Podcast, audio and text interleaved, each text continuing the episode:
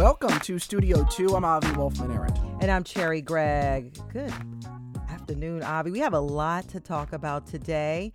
Uh, at the top of the show, we'll be talking about abortion.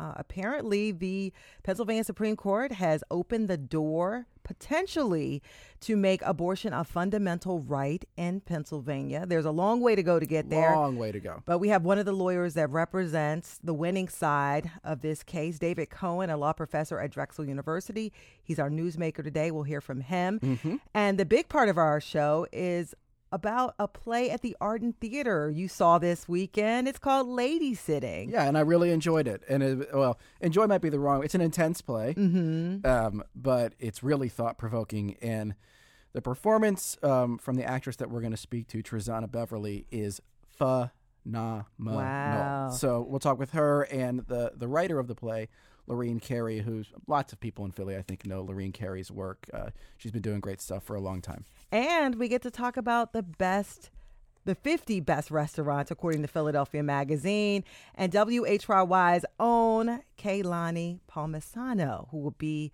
here today to tee that up. I realize I haven't been eating well. I have not been to a lot of these restaurants, so Get I have a lot it. to do. Get so we'll to it. talk about that. If you have a favorite restaurant or you have a comment about any part of our show, you can email us or call us. Our email is studio2 at whyy.org. Our number is 888 477 9499.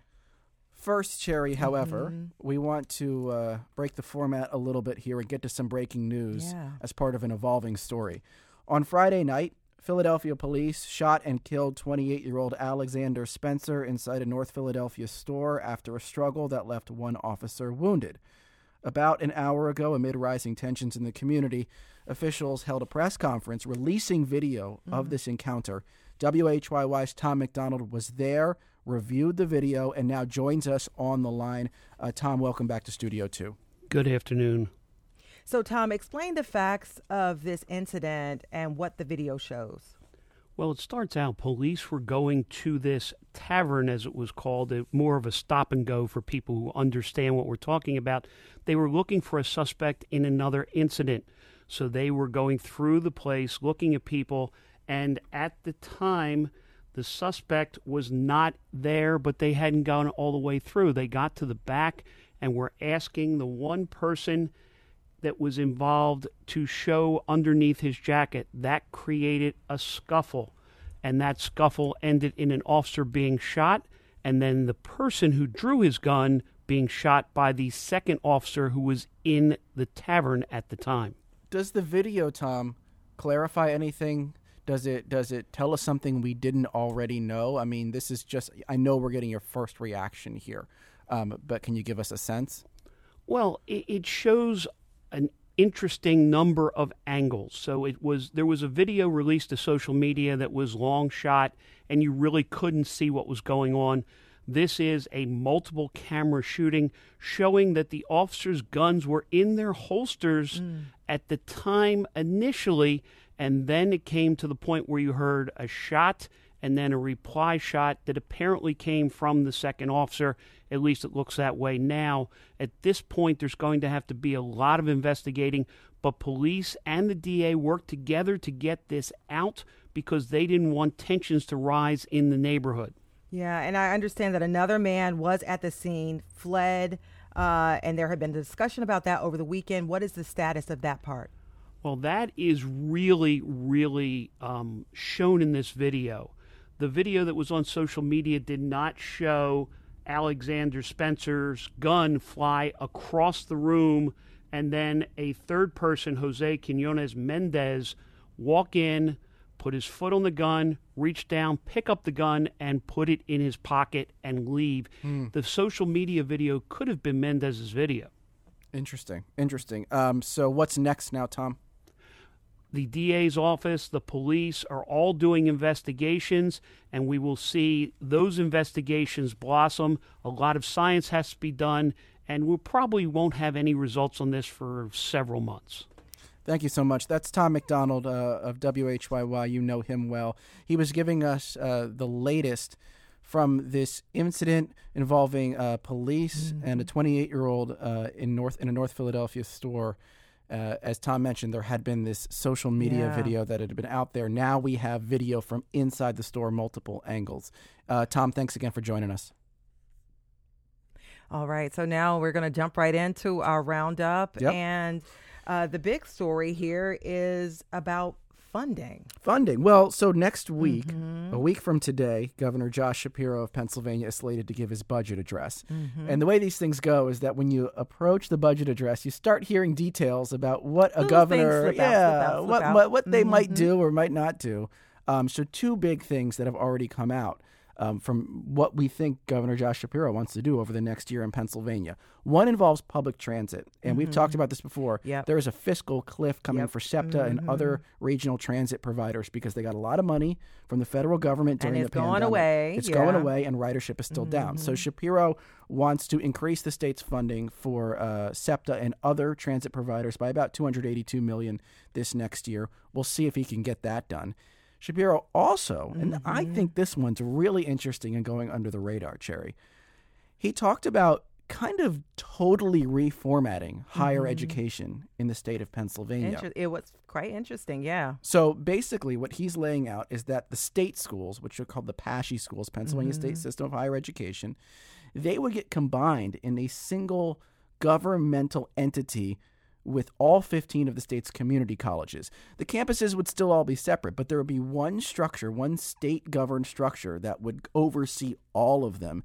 And this is what you often see mergers and consolidations and things like that when systems are really struggling. And that is the case for community colleges and state colleges here in Pennsylvania. Enrollment is way down. Yeah, and one of the things that I found interesting is that the state funding would be based on this formula that is partially um, focused on institutional performance. So it, you have an incentive to do better Yep. as a as an institution. Also, I should note that the plan would not apply to for the four state related institutions like Penn State, Pitt, or Lincoln University or Temple University. But I mean, this is an issue that uh, needs to be discussed because the current state uh, of the funding doesn't seem to be working. And so, you know, Josh Shapiro, our governor, is trying to come up with a solution. There are so many angles to this. One of them is that state funding for for mm-hmm. public funded institutions in Pennsylvania is proportionally lower than it is elsewhere, Yeah. and that's contributing to some of the problems that they're having.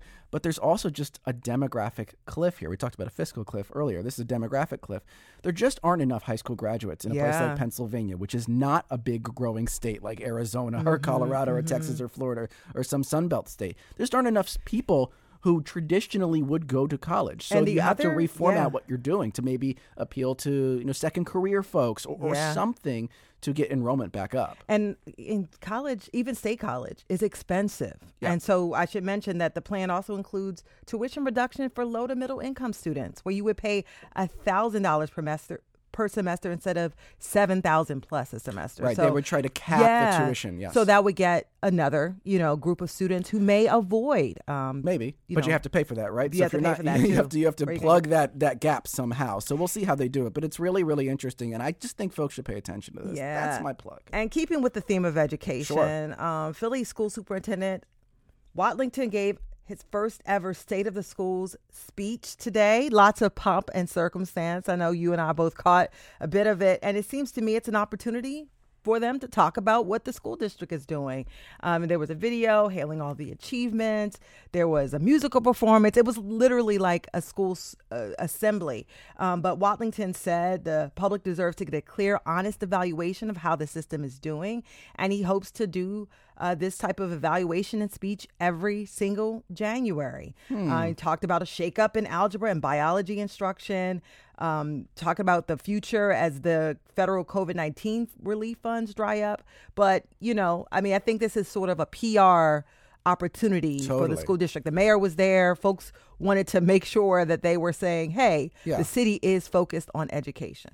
Well, we should clarify. I think you kind of mentioned it, but if you're thinking, wait, state of the schools address, I never heard of that before. Because it's it's never first. happened before. Yeah, it's the first ever. They have created their own new soapbox Mm-hmm. to stand on and talk about the schools, which is probably smart. Um, as you mentioned, the school system, like SEPTA, Mm-hmm. got a lot of COVID 19 relief funds.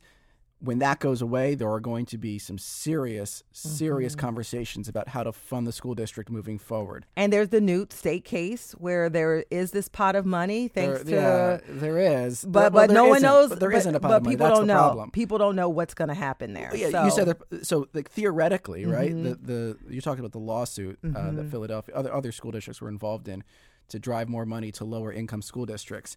Um, yes, they won that case, but there's been no resolution. There's it's still been, up in the air. But Right, so there is no pot yeah. of money. That's the problem, and they need the money now. And so Yeah. one thing that you can do when you need money is to say, "Hey, look at us! We're going to hold a big event, and we're going to give a big speech, and we're going to be out in front and asking Mm-hmm. and make sure people know what our needs are." And I think that's kind of what you have here with the state and we the can schools. expect this every single January. State of the schools.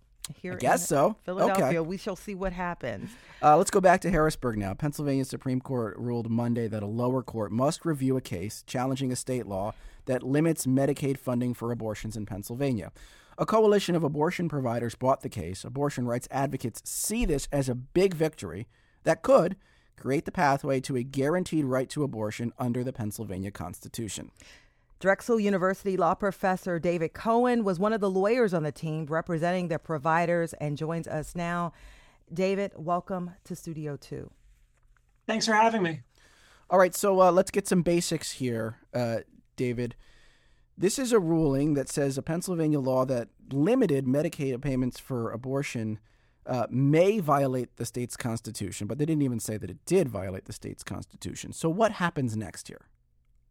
So, the state Supreme Court said that it likely violates the state's Equal Rights Amendment. We have an ERA, not like the US Constitution that doesn't have one. In 1985, the state Supreme Court said the ERA has nothing to do with abortion. Um, we successfully overturned that case yesterday. The court now said the ERA does um, have something to do with abortion and that abortion restrictions like the one here is a form of sex discrimination. We just now have to go back to the lower courts to prove whether this type of sex discrimination is allowed or not. Yeah, Can you just clarify Um, for folks the, the, the ERA? It doesn't say the word abortion. So, so why is your argument that it does infer the right to an abortion in Pennsylvania? Like, what is it, and why would it be connected to abortion procedures? So the argument under the ERA is that it's discriminatory, that the that the restriction on Medicaid funding discriminates between men and women because all men's reproductive health care is covered under Medicaid, but all women's reproductive health care is not because abortion is carved out. And so that argument was rejected in 1985, but accepted yesterday by this Supreme Court. Um, and now, not all sex discrimination is not allowed. Some of it can be allowed. So we just have to prove that this is a kind of sex discrimination that's not allowed under the ERA. And David, you the ruling in this case does not clearly make abortion a fundamental right, but you say it opens the door. Explain in layman's terms how this uh, how this opens that door. And I know there's a difference in how courts look at sex discrimination that could be helpful here. Yeah, so we had two claims. One, that it's sex discrimination, and the second claim was that this violates a fundamental right to abortion under the Pennsylvania Constitution. On that second claim, we got two justices who agreed that there's a fundamental right. We needed three because there were five justices, a majority is three, and we didn't get that third. We did get a third who said maybe, but it's just not the right time to address that. So that's opening the door. We have a very strong opinion from Justice Donohue saying there's a fundamental right to abortion, and we just need to get a, uh, a majority to agree to that, and we're very close, um, but not yet, not there yet. So some other day, we hope to get there. And quick follow up about the justices. I mean, this decision was three to two, um, and um, the the full court is seven justices. Two were not a part of the court uh, when this appeal went through. How could the the new makeup of the court with the seven justices impact a future decision? Uh, it's a really good question, and so when we, if if we have a case, this case or another case like it that goes back before the Pennsylvania Supreme Court, we don't know if all seven will participate. Justice Brobson recused himself. He was part of the court, but said, I will not participate in this case. We don't know why. So we don't know if he'll participate in future abortion cases or not. Justice McCaffery was just elected in November, two months ago. Presumably, he would be a part of any court hearing future cases. Um, and he certainly campaigned saying there was a right to abortion. So we would hope he would agree with us, but certainly um, that's left to be decided. David, can you clarify for me how this issue might be adjudicated in the future? Like, would it be this case that would then make its way back up to the PA Supreme Court and they could make this broader ruling that you're talking about based on the facts in this case? Or would there need to be some other separate challenge that made its way through the courts? Either one of those is possible. We don't know what the future holds with this case, whether it will be resolved in the trial court and not appealed, um, or if it will be appealed. But there could be future cases raising similar issues. So that is a, you know, I think both of the options you just mentioned are possibilities. And we also don't know the timeline. Will it happen within the next year or two, or will this be 10 years down the line? Uh, we certainly don't know. But the, the Pennsylvania Supreme Court left the door open with some very encouraging signs. Yeah. And so I got to ask you just to be clear abortion is still legal in Pennsylvania until 23 weeks. And I just want you to talk about this law doesn't change anything for anyone yes. who's currently seeking uh, abortion services. Right. Abortion in Pennsylvania is still legal up to the start of the 24th week, um, or up to 24 weeks. And it's heavily restricted. None of that changes. So the Medicaid restriction that we challenged has not changed yet. Uh, we hope it'll change when we ultimately win this case. But all of the restrictions in place two days ago in Pennsylvania are still in place today, um, subject to future litigation. Now, let's get into a hypothetical here, David. If at some point down the line, the Pennsylvania Supreme Court says that there is a fundamental right to abortion enshrined in the Constitution of the state, what then happens? Does that mean the 23 week ban, uh, the 23 week threshold goes away? Like what what practically could follow from such a decision in the future? Um, so a lot of possibilities. So one, it would mean that Pennsylvania is not at risk of losing the just basic legality of abortion, no matter what the legislative changes might be. So basically, the status quo, at least the status quo would remain with respect to legality of abortion. It may also mean that some of the restrictions in place, whether it's the fact that minors have to get the permission of their parents, or there's biased counseling that providers have to give ahead of time, um, there could be other restrictions down the line that might be at risk of being found unconstitutional if there is a right to abortion. But that's all yet to be determined. Of course, you know, David, the GOP has pushed back. They are calling this ruling an activist ruling, given the makeup of the court. It said they argue that it oversteps lawmakers' authority. You representing the winning side in this case. Uh, what do you have to say in response to that argument that you know this this is the, this middle ground, uh, you know, allowing abortion to the t- beginning of the 24th week, um, but not allowing state funding to go for that was sort of like a bipartisan compromise. What is your response to that? Um, the state constitution has an equal rights amendment and it has to mean something and it has to mean that the state cannot treat men and women differently with respect to medical benefits and any other benefit too um, the state doesn't have to fund we never said in our uh, briefing and our argument that the state has to fund it just if it's going to fund it has to be non-discriminatory in how it does and so the state has elected to fund Medicaid and reproductive health care, but it doesn't do it equally. And so the requirement in the state constitution can't be ignored that there has to be sex equality. As we wrap up, David, did this decision and specifically the wording in the opinions, uh, did it surprise you? Um, it certainly surprised me how long it was. It's almost 400 mm-hmm. pages long. So um, that was a big surprise. It also took 15 months, but um, and that's a surprise too.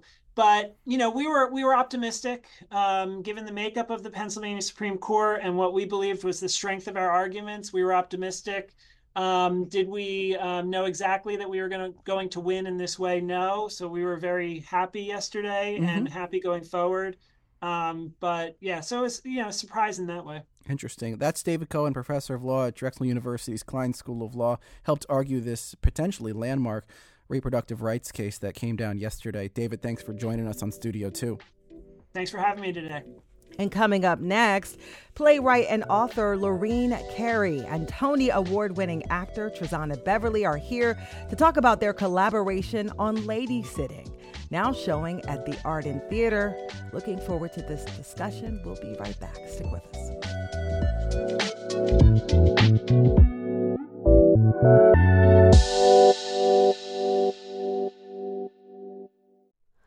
Hi, it's Terry Gross, the host of Fresh Air. We bring you in depth, long form interviews with actors, directors, musicians, authors, journalists, and more. Listen to our Peabody Award winning Fresh Air podcast from WHYY and NPR. This is Studio 2. Welcome back. I'm Cherry Gregg. And I'm Avi Wolfman Arent. And this weekend, I had the pleasure of seeing a great new play at the Arden Theater called Ladysitting. This was uh, adapted by local author and playwright Lorene Cary from her 2019 memoir about the year she cared for her 101 year old grandmother.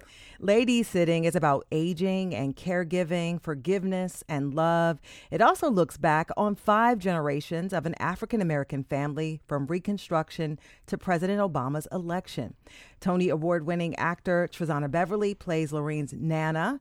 Beverly was the first black woman to win a Tony in the featured actress category back in 1977 for her role in For Colored Girls Who Have Considered Suicide When the Rainbow Is Enough. Trezana and Lorraine join us now. Welcome, both of you, to Studio 2. Thank you. Thank you. And if you have questions for Lorraine or Trezana, you can, of course, call or email us the number is 888 477 9499. The email address is studio2 at whyy.org. So, Lorraine, congratulations on your new play. Um, Thank you. Very exciting. So, I want you to sort of lay out the storyline for us and just tell us exactly what lady sitting is. Lady sitting is the word we came up with uh, when my grandmother's used to complain about needing to and somebody to babysit her, and so we came up with the word lady sit. It, was just it was sort of a code word so that we all understood that yes, she did need help, but that mm, but that we needed to give her another level of of dignity uh, and respect for the kind of care she needed. And Lorene, um, for folks who haven't seen the play, explain kind of the plot. What happens over the course of the play? The the play goes from my grandmother's being let out of hospital and put onto hospice, um, and sent to our house, where doctors told us that they expected her to live mm, six weeks, maybe even as long as a few months. Um, she got better. She got off hospice. Uh, she lived with us for a little bit more than a year and a half. Uh, and it's about that caretaking year and a half, about her getting better, um, and then her decline. It's how the family changed, and it was her indomitable will, her will to keep living, uh, and in fact, a, a, fair amount of fear um, of of dying. Trezana, you play Nana. Yes, I do. Uh, you play it wonderfully. Thank uh, you. What did you want to know about the real life Nana um, as you created this role? Like, what were your conversations with Lorene like? Well, I think those moments where she is by herself, where she is alone, the visions that she's having, those inner thoughts, um, the fears that she has, um, and the control, the mm. incredible control that this lady had, you know, and even even even over death. Yeah, because in the play, you know, she goes toe to toe with death. yeah, she's like bargaining with this oh, angel oh, yeah. of death, angel of life character, exactly. um, w- which is also played brilliantly. And um, though it's an interesting kind of twist, right? Because it's a very real play, but then you have just bolts of supernatural kind of coursing through it. How, how did you kind of reckon with that as an actor? Well, I have to tell you, I mean, those moments are very abstract. And uh, for an actor, that's a lot of fun. that's a lot of fun because you have you have great liberty with that, you know. And uh, with our director, um, and the music and the movement, I think that those moments become very, very profound in the play. And Lorraine, I have to ask you curating your real life into a memoir or a slice of life is one thing, but cutting it down to a stage performance is another thing. How was that process? And what was it like, sort of seeing, you know, Trezana playing your Nana and seeing another actor play yourself? Oh, oh, Cherry, I was a fool. I was a fool. Who told me I could do this? like, whew. Um, I must say, so so I've written two memoirs. One about going to boarding school um, as a scholarship kid in the early days of integration and coeducation at boarding schools. And right before that book came out, I remember saying to myself, "What have you done?" You know, it's it's not like just going out with no clothes on. It's like going out with no skin. This is you fool. Yeah, like you were just writing this by yourself and everything was fine, but other people are going to read this. Well, what the hell were you thinking? What were you thinking? Um, so that was when I was 30. I have not had that feeling again. I didn't have it when I wrote Ladysitting as a memoir. But when I saw real people doing, when I heard this name that my grandmother and I share uh, being said, I thought, I don't, I, it's very, I can't stand it, really. It's very hard. So it took me a lot of drafts, but then, then, then it was wonderful because then I realized, great, these are brilliant, creative people. I have written words, I have changed us into characters. They interpret the characters, and they have made this thing into a play. It is no longer just my story. It's the story they're telling based on the what I've written. It's a construction. So that was that was a great blessing. Uh, we're speaking with Lorene Cary, whose voice you just heard, author and playwright of Ladysitting, which is now at the Arden Theater. We're also speaking with Trezana Beverly, who stars in that play as Nana. Um, and I want to read you, Trezana, an email we got from a listener. This is from Jane. Okay. Jane says, This is something that hits home for me with my mother, and I'm sure a lot of other people. Was it hard to write and act it out? End of life can be very traumatizing. Was this hard for you, this role?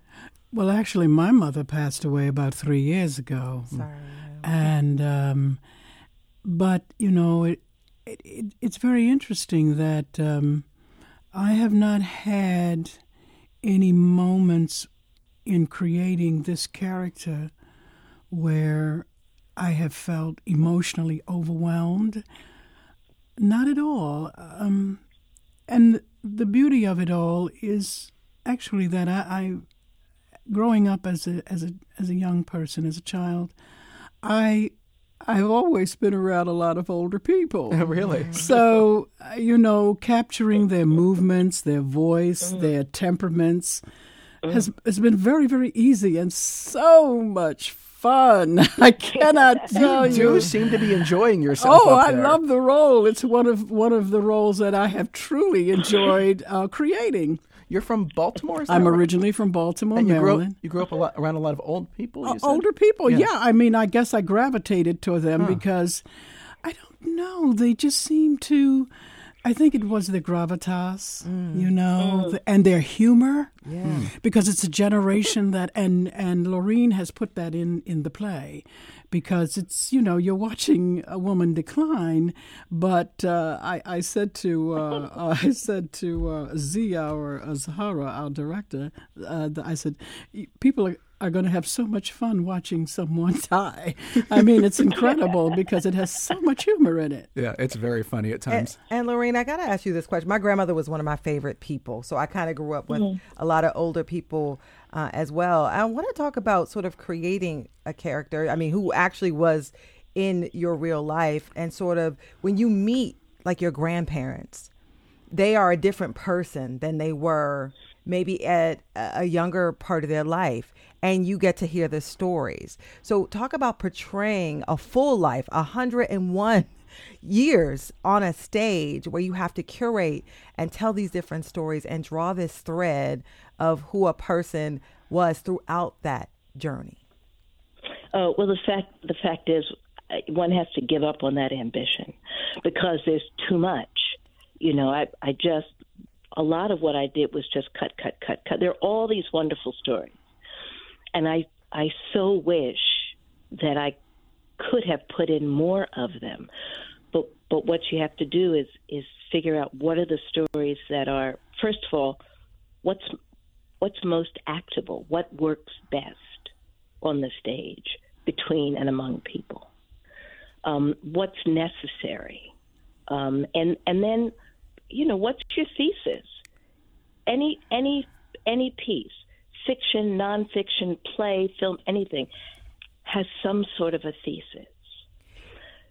So, and quick follow up on that. What what Mhm. would you, would you say is one of your favorite stories telling about your nana portrayed in the play?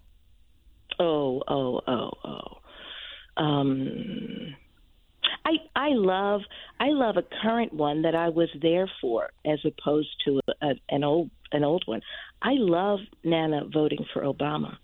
I love the fact that she always called him our young man, and that for her that connected her to her father, who had been in the Reconstruction, who had been invited to the Taft White House for the reception, who had worked for George Lewis, the last black senator from North Carolina before Jim Crow shut it down. So the idea that this is a woman who connects Reconstruction to the to the first black president, I I wanted I wanted us to understand that that's part of what old age does. It you have a whole long life, and if we listen to those people, we get access to other times.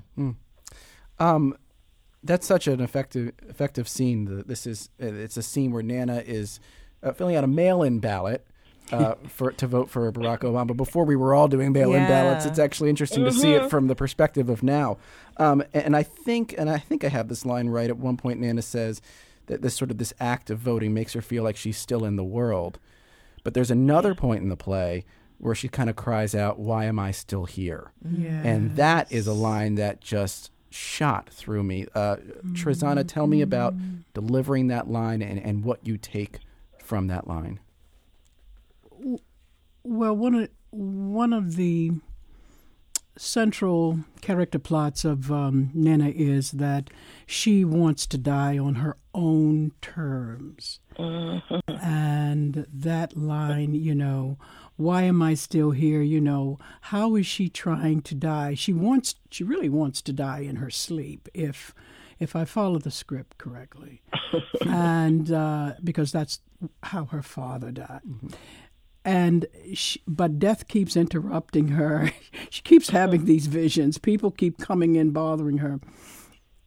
And uh, i think the fact that she she is able to vote um, maybe answers one of the questions. She is able to do that um, and uh, be with her her daughter her granddaughter Lorraine to do this. This this is a seminal moment in her life.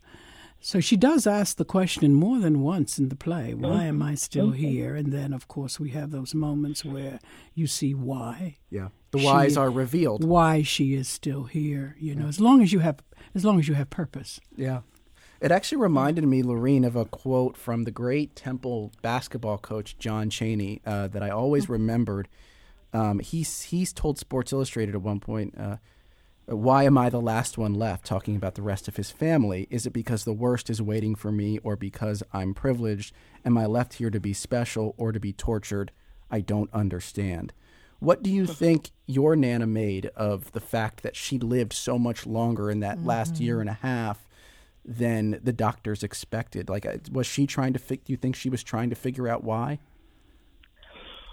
I think for a good part of it, except in moments where where her um, where her body and mind failed, um, but when she rallied, she felt that it was victory. She felt like she had been victorious. Yeah. Wow. Uh, Trezana, you have a career that spans four decades. Just and, about. yeah, with a bit of a stop in some places. And and now that you are a woman of a certain age, you told our producers that no one makes roles like this for older black women. We are usually the sidekick.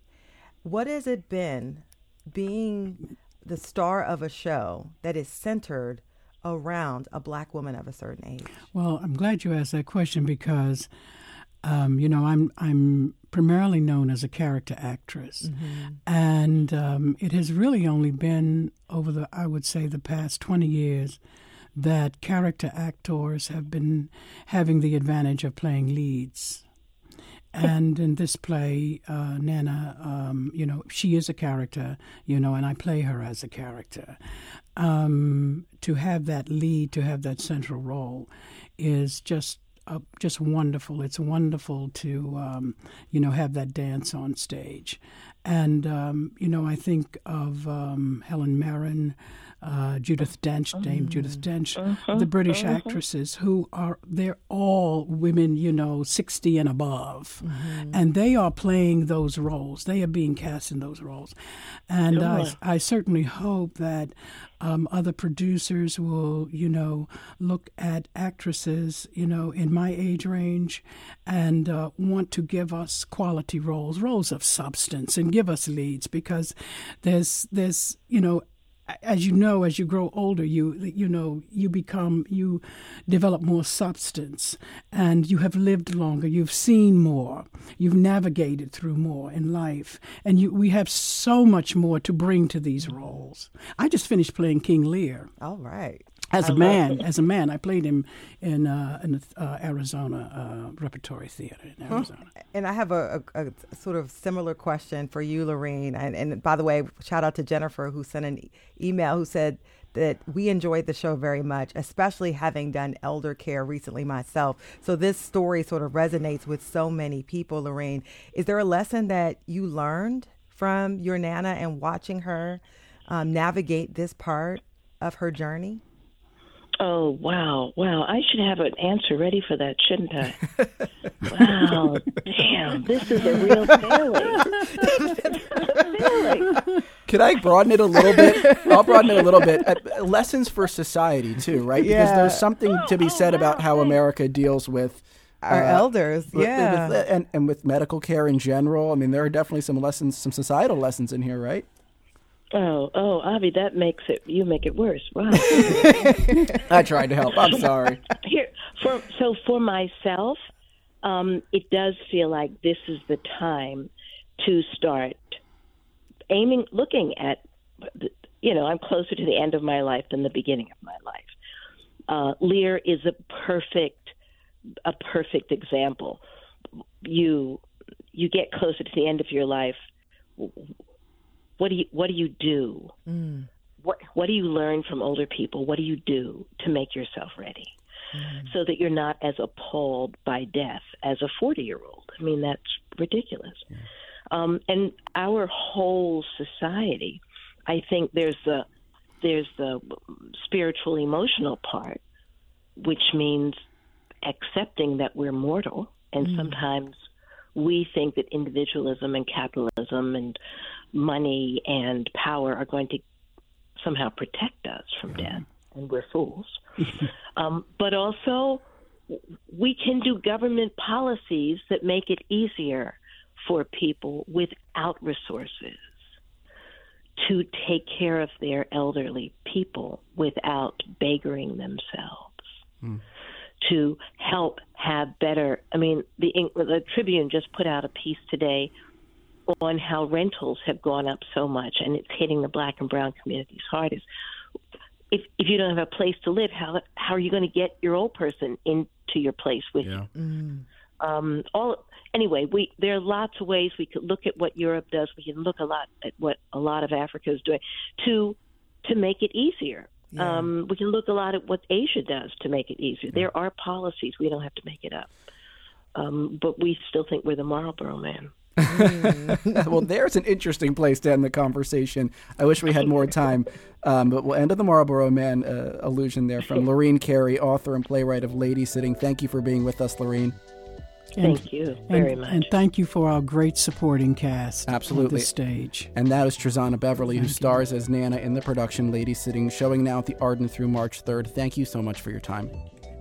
Yes, and coming up, we'll take you on a culinary trip with Philly Mag's best 50 restaurants. Stick with us.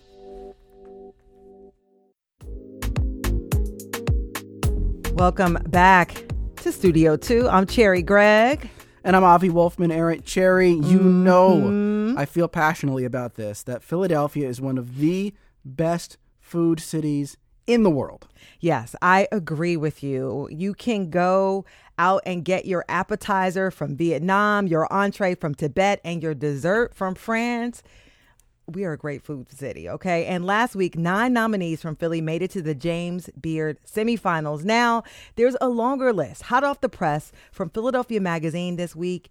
Tell the people what it is. Go ahead. It's called the 50 Best Restaurants list. Come on, you know this. It's Mm-hmm. Every it, year. I know Philly, it. I just let Philly Mag it. does this every year. Everyone looks forward to it. Um, and with us to talk about it is Kae Lani Palmisano, who is the host of Check Please Philly on WHYY TV 12. Um, also, Philadelphia Magazine's food editor. Kae Lani, welcome to Studio 2. Thank you so much. And thanks for giving me the opportunity to talk about this list. I, I'm so honored and privileged to have worked on it this year. It's a legendary list. Um, if you want to shout out a place in your neighborhood, if you want to participate, give us a call. The number is 888 477 9499. The email is studio2 at whyy.org. And before we start going over the list, which we will in just a minute, um, you had a little disclaimer in the article talking about best, what you define as best. Give us the quick rundown on how you sort of looked at this. Absolutely. The spirit of this year's 50 best list is that everyone's definition of the best is different and they're all valid. And I think through my work with Check Please and all of the guests that we have come on the show over the years, I've really learned that the best could mean a lot of different things. So when we looked at these restaurants, there's so many different kinds of cuisines and cultures and all of these things that are represented that it's hard to compare. So when we mm. looked at the best, we were like, okay, what is the best relative to these restaurants? And to to me and to my team, it was restaurants and chefs who have a command of their cuisine, who aren't afraid to play within the boundaries or the rules of of their craft, and that's how they're moving Philadelphia's dining scene forward. All right, let's get to the list. Okay. Um, number one, and I think they're a repeat number one from last year. Well, we did an update in the middle of the year. Okay. Yes. Okay. So it's So number one is Friday, Saturday, Sunday, correct. which is uh, Center City. Yes. Why does this one rise above the rest? Tell, what what makes this place so special? I think it's the way that Chad Williams, he again takes the rules and just bends them and he is really able to create a tasting menu in my opinion that is just perfectly balanced and it's such a great progression that tells you a full story and it's like it's fine dining, but it's also very approachable and chill and fun. And the team takes a really takes really good care of you. And I think what put it really over the top for me was I I went here last year when I was pregnant, and one of the mm. servers actually knew exactly what temperature my steak needed to be cooked. He was like, "Oh yeah, like." Don't quote me on this. Like one ninety five. I don't know. I don't know the, but he knew it and I didn't. I was like, I'm, my, I'm in good hands. The attention to detail. Yeah. Detail, love that. And Kalaya, which we've had, we had the chef from Kalaya on the show, Oh, yes. Beard Award winning Yes. chef there. What number two on the list? I think I've always been really impressed by the fact that she is just unrelenting with her style of cuisine. Like when she first opened up, people were like, "Oh, this is too spicy," and she was like, "No, this is the food. I'm not changing the temperature level." And on top of that, there was always this conversation of like when different cultures the perception that oh this should be like takeout prices or cheaper. And she was like no it's just unrelenting unabashedly herself. And it has really paid off. And i think it's a huge testament to her work that here's this cuisine that a few years ago people did see as like takeout or as pad thai. And now it's on the front page. It's on the cover. Mm-hmm. yeah. Then we've got, I'm just going down the list here Royal Izakaya, Queen Village, I love it. Uh, Her Place Supper Club number four. Number five, Cantina La Martina. This place has gotten a lot of buzz for a lot of mm-hmm. different reasons. Tell Yes. folks about Cantina La Martina from a culinary perspective, but also some of the other reasons why people are really gravitating toward the story of this restaurant.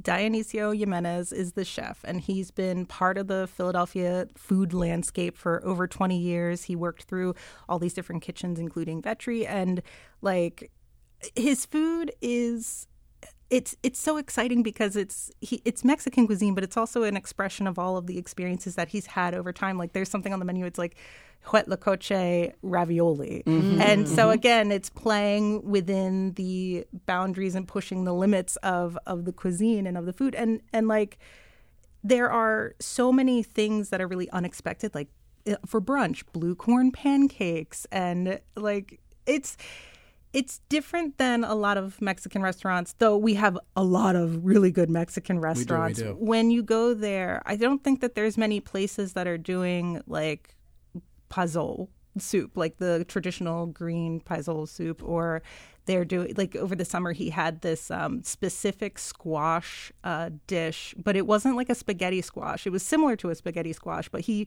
sat down and he told me the great lengths that he went to to get this like one specific squash that he was familiar with in in Mexico, and he found it at like one grocery store, and he made a, a dish with it. So it's I I really appreciate that, and he built barbacoa pits in the backyard, so on weekends you can have barbacoa. I love that. By Oh, the way, that's just the top five. There are 45 others, but you also have sidebars. Yes. Uh, you list best market, best daytime bites, neighborhood classics, best on the go meals. I mean, there was so much. Can you give us some of the highlights and also promising pop ups? Can you give us some of the highlights from those sidebars? Oh, well, this was to honor the fact that over the years, res- restaurants had to deal with really unprecedented circumstances, and they came up with a lot of really clever solutions to keep their businesses going, to continue to engage the community. And so we wanted to give space to those initiatives. But I think my favorite sidebar of all is the promising pop ups. And these are the roving chefs that are going uh, to different restaurants, to different venues, and creating these really unique menus that are almost sometimes served one night ever. And it's like their test kitchen. They're testing out new concepts, and it, it, those those are really fun. And some of those on the list are um, Rice and Sambal, who it's a Diana from Hardena. She stepped away to focus on this project. There's old Liz, who you might remember from Couch Cafe. That's Liz Grothy. And Old she's, Liz. Oh yeah, she's she's quirky. she has such like a she says it's she calls it seriously unserious approach to to hmm. food. It's very playful. She just had a pop up at High Street over the weekend that was it was the theme was Western Sizzlin', which is an Oklahoma chain restaurant. So that kind of gives you an idea. And of course, there's people like Jacob Trin, and if you remember Poi Dog, um, Kiki yeah. Aranita, Yeah. she's gone. You know, she had to evolve her business through the pandemic into a Because the sauce. brick and mortar is no longer right, Yeah. right, no longer. Um, and then Chef Ruby on the scene. Wow. Yeah. Okay, so uh, as we wind down here, I gotta be a little selfish and ask if there's a place on this Mm-hmm. 50 that I can go, have a great meal, not pay too much. Okay. I think a great meal where you don't pay too much and you're going to have a classy fun time. Okay. A middle child clubhouse. Yes. And I know it sounds strange to call it classy, but like the food has become so refined over the years. I mean, you this can is like a sandwich shop essentially, right? Like, like its original place, the, the not the clubhouse, the one over near the Jefferson Hospital complex. That's just like a sandwich board. Absolutely. Yeah, it's evolved over the years. Yeah. They've really they were always so playful and I don't want to say that they've matured because they still have, you know, a picture of Princess Diana in a In an Eagles jacket, yeah. Um but the, yeah, they're they're clearly having fun with what they do. And Valentine's Day is coming up. Advice on where to go Um, for for for first dates or early folks, and then you know the more seasoned couples. I feel like middle child clubhouse for sure for that first Middle date. child, middle First child, yeah, date. because first it's date. We're low- having fun. Yeah, it's low key enough, but the food is still really impressive. Okay. There we go. And I think cl- it shows a lot about your personality if you're into into it. all right, All right. Middle Child Clubhouse. And that I one is check that that. I one's wrote in it down. uh, so River I'm Wards area. Check that out. Oh, Yeah. that's in Fishtown. Yeah, Fishtown, yeah, yeah, Fishtown, Fishtown. yeah. Cool. All right. Uh, so check that one out. Check out the whole list. The 50 best restaurants Lots in of cool the ones region. on the list, and a lot of places I have not been, Avi. So I can. we have work to do. we got do. work to do. That's yeah. Kae Lani Palmisano, Philadelphia Magazine's food editor and host of WHYY's Check Please Philly. Thanks so much for being with us today. Thanks for having me. By the way, Mm-hmm. Thursday, 7:30 WHYY TV 12. Check out Check Please Philly and you can find segments and special content on YouTube. Yay, love that. And that, Avi and friends, That's it for our show today. Download us wherever you get your podcasts. Our producers are Debbie Builder, Paige Murray Bessler, and Andreas Copes. Al Banks and Diana Martinez engineered today's program from Studio 2 at WHYY in Philly. I'm Cherri Gregg. I'm Avi Wolfman Arent. We'll see you tomorrow.